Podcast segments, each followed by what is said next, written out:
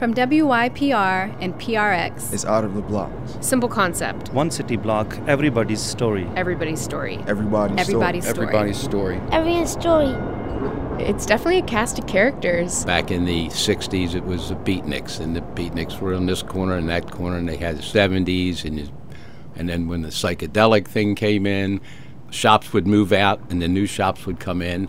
A lot of gays, there were gay clubs. For me, when, when I came downtown in 1984, you know, this was the neighborhood. But now all kinds of people live down here. And it never gets old. It never gets old. From the minds of Aaron Henkin and Wendell Patrick. It's out of the blocks. 200 West Read Street. Right after this.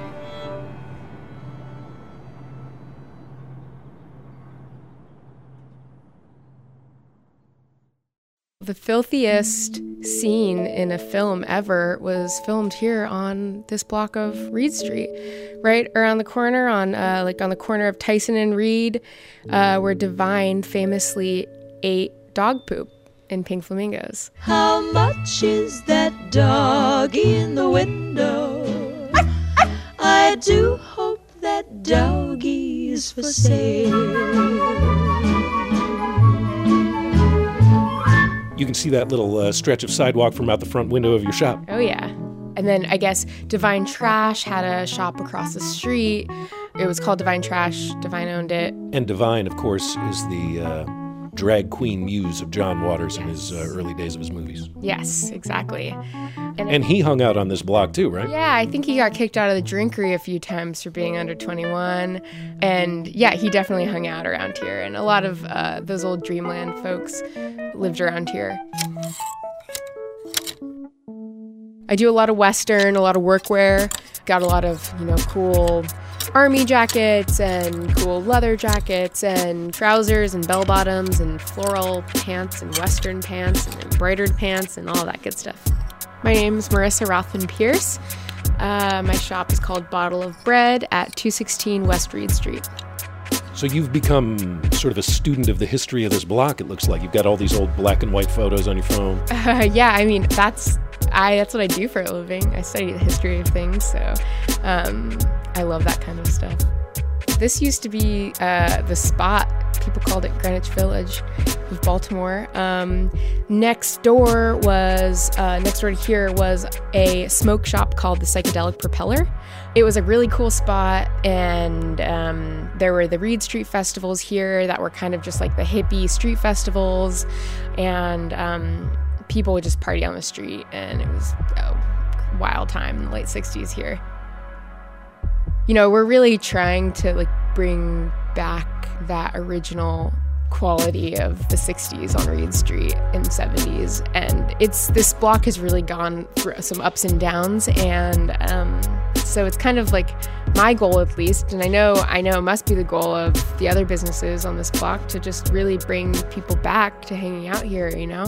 Um, coffee shops, restaurants, retail, you know, there are some great businesses on this block that have been here for a long time, and there are some great new ones. And I'm just hoping more people uh, see the charm that this block has to offer and kind of comes and join us. Join us. I'm Neil Four. I'm co owner of Neil's The Hair Studio, 856 Park Avenue, with my husband Joe Pitta. We own it together equally. But we also have an entrance on Read Street, 204 West Read Street, which is the life of uh, this block. You guys are married. Tell me the story of how you met. Oh, no, you cannot put that on the radio. Oh, no? Not even an edited version? No, it is absolutely not. I mean, I can tell you. years later, we're still together. 35 years together. Yes. Congratulations. We work together, we live together, we're never apart.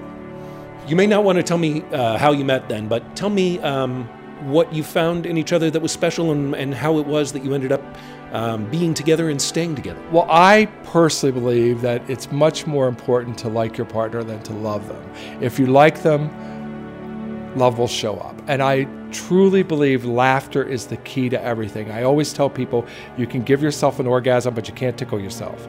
You, because when all the fireworks go away in a relationship, if you're not laughing, what do you have?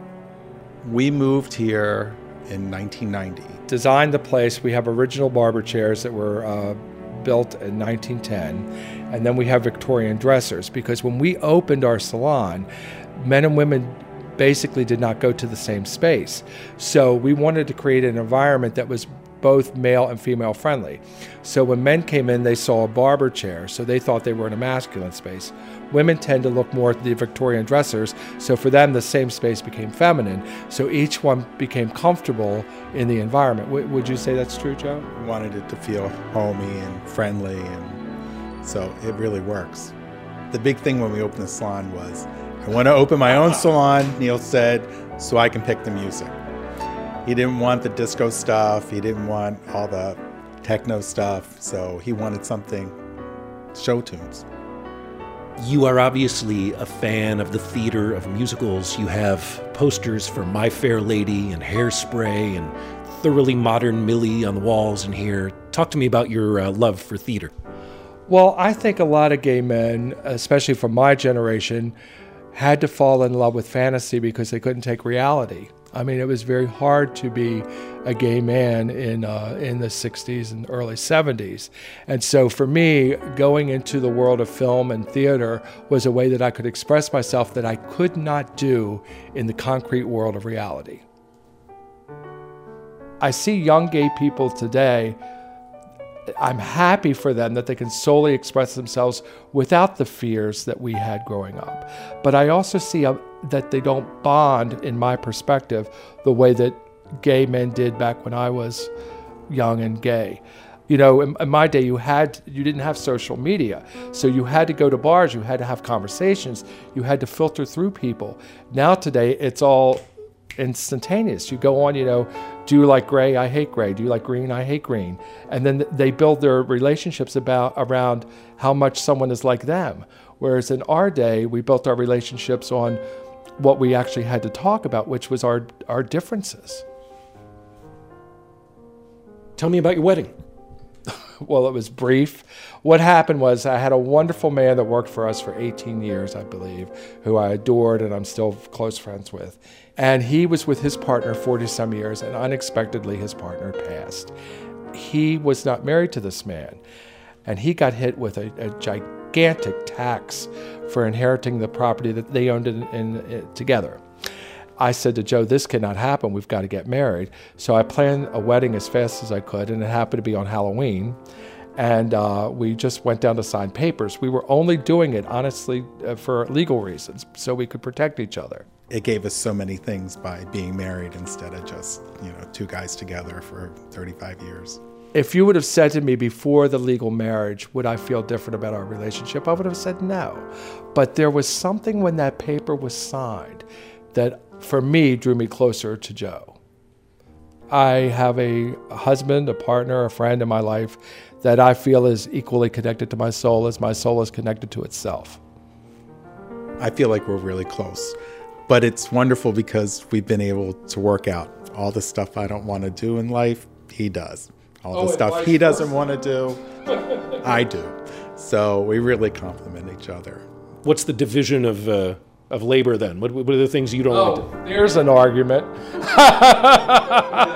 he does the laundry, he empties the kitty litter, he puts the trash out. But I do all the business stuff. I have to sit in the office and pay the bills and we both do hair. We both, you know, do all the stuff in the shop. It's just that, you know, he does a lot of the stuff at home, and I do all this a lot of the stuff here. The kitty litter is a big deal, man. That's well, you, I, am sure I, you, you don't ever take that for granted. He has six cats. Four of the six are Maine Coons. Have you ever cleaned up Maine Coon poop? yeah, that's that's he love. six cats. No, I do not. You're on 200 West Read Street. It's out of the blocks. One city block. Everybody's store.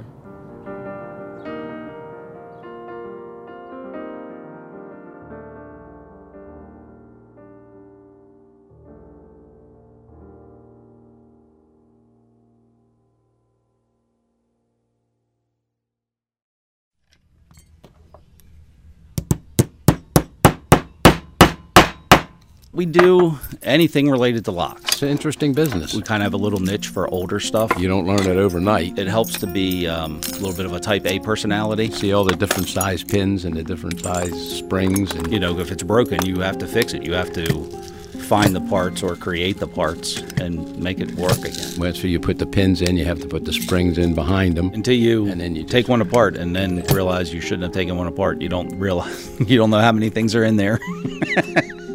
Ray Gruinger, Roberts Key Service, on uh, 217 West Read Street. My name is Scott McDonald. I am uh, Ray's stepson. I've been here for my whole life. I've kind of grown up in the key shop here and on Read Street.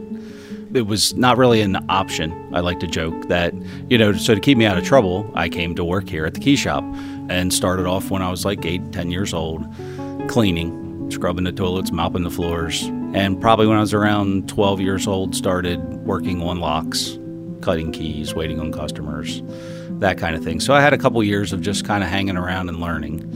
Growing up, that we were always together, same as when I was with my dad. That's how he is with me, and he was with me all the time. Anywhere I would go, I would take him with me. Like I said, he's my stepfather, but he has always treated me like a son and like a one of the guys. We would go to ball games. We would go to. A, I'd go to a bar. Uh, he would meet uh, friends of mine, this and that, and uh, everybody. He just got along with everybody. It was just. Uh, it just turned out to be a great uh, relationship. It must feel good to uh, be able to hand over the reins to your son. Yes, it is. yes, it is. Very good. How's he doing? He's excellent. He's very good at what he does. I'm still the first one here every morning, and but now I'm the first one out every day. My dad uh, opened a shop in uh, '47, and um, my dad passed away when he was uh, 52. But I used to work in the shop on the weekends with him and, and that kind of thing, and of course, we've had the business uh, ever since. How old were you when your dad passed away and when it became, when you sort of took the reins here? Um, my dad died when I was uh, 15 years old in my arms. Uh, we were watching Bonanza on a Sunday night, and he just looked at me and leaned over towards me, and I caught him, and he laid down, and and that was it. Um, that's when all the head- heartaches began, then, because then I had to work. Uh, I had to work uh, every day after school. I would be down here and working, working on the weekends until I uh, graduated from uh, high school, and then I went to University of Baltimore for about three months between a bottle of Pepto Bismol every day and uh, the, the school work, and then working in the shop. And I finally said, I just can't do it. I said, and I went back and took my books back to Mr. Higgins and said, Here's all my books. Give these to somebody that can use them and uh, and help them out. I said, but I can't do both things. And after that, I've been in the locksmith shop, the key shop, every day since then. Tell me about your dad. What kind of a guy was he? Uh, what kind of lessons did you learn about life from him? Uh, one of the things that uh, he always said, he always he was a, a, a heavy smoker, and he always smoked Pall Malls. And every time he would take one out of the pack, which was pretty much all day long, he would always take the cigarette out, and he would look at me and say, "Don't ever start these things, and you won't have to quit them." And as the rest of my life, as I was uh, growing up, my friends all smoked, and they did this and they did that.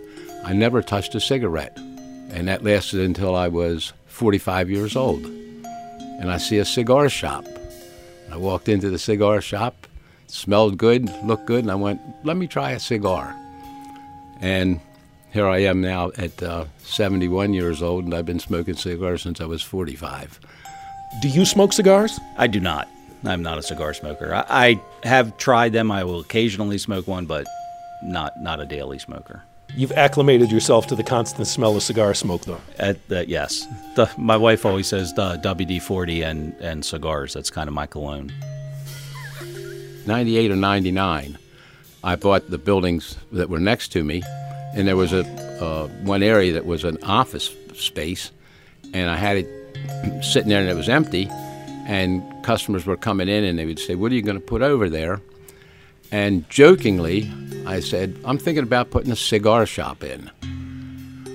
And the next thing you know, customers are coming in and saying, When are you going to get the cigar shop open? So I thought, Well, I'll open them up and I'll put a few cigars in there. Started with the business. Next thing you know, the business was very busy, and I'm going, I, This is more work than I thought it was going to be. I thought it was going to be just a little fun thing. So one of the salesmen had called on me, I was talking to him. I said, "Where do you live?" And he said, "I live up in Hampden." I said, well, "That's not far from here." I said, uh, "Well, what do you think about running a cigar shop?" That's it. Um, we've got Esteban Carreras, Alec Bradley Black Market, um, the Aroa um, CBT Maduros. Got a Dominican in there also with an Arturo Fuente Queen Bee. Thanks. Thanks, Wes. See ya. See ya.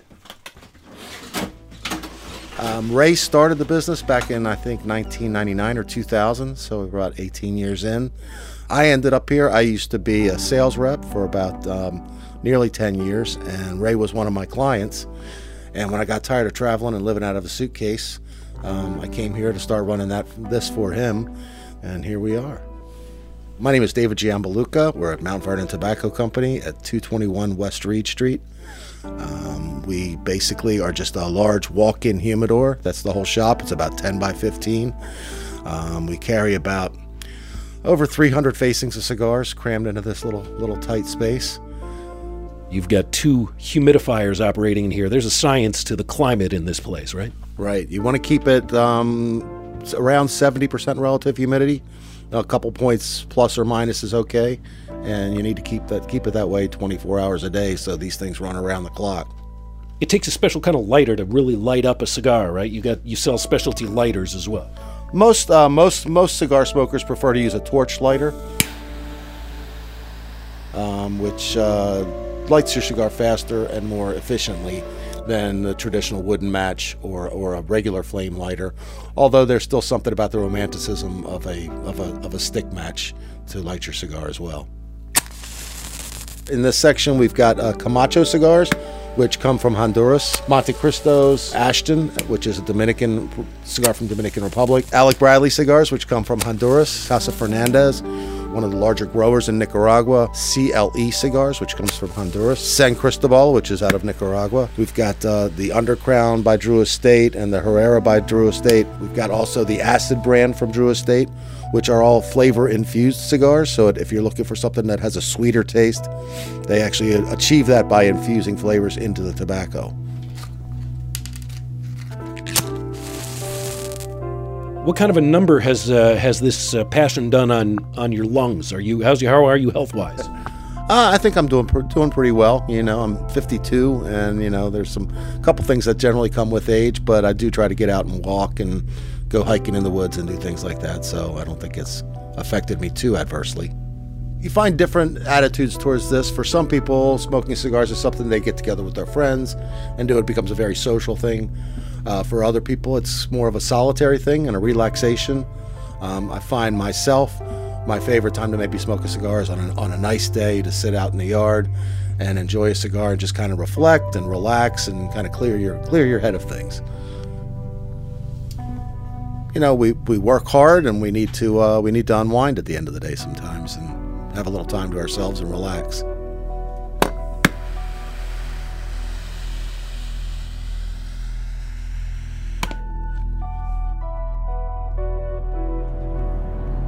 You've been listening to Out of the Blocks. Produced by Aaron Henkin and Wendell Patrick. With production assistance from Katie Marquette. You can catch this podcast series and check out photo portraits at wypr.org slash out of the blocks. Aaron and Wendell want to thank all of us who took a leap of faith and shared our stories and our lives. This is 200 West Read Street.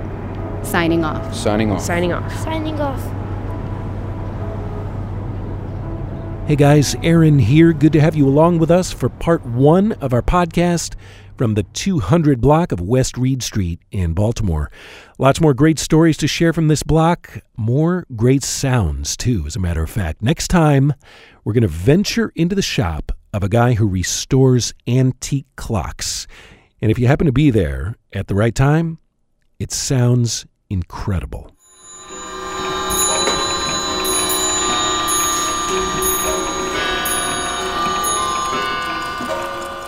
And that's what it sounds like at noon in here every day.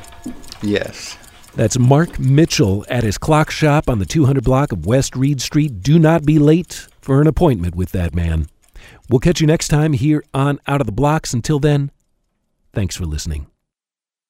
Out of the Blocks is produced with grant funding from the Corporation for Public Broadcasting and from the Cohen Opportunity Fund, the William G. Baker Jr. Memorial Fund, Sig and Barbara Shapiro, Patricia and Mark Joseph, Jonathan Melnick, the Andy and Sana Brooks Family Foundation, the Hoffberger Foundation, Associated Jewish Charities, the John J. Leidy Foundation, the Kenneth S. Battye Charitable Trust, and the MuseWeb Foundation. Support for this podcast comes from the Corporation for Public Broadcasting. From P-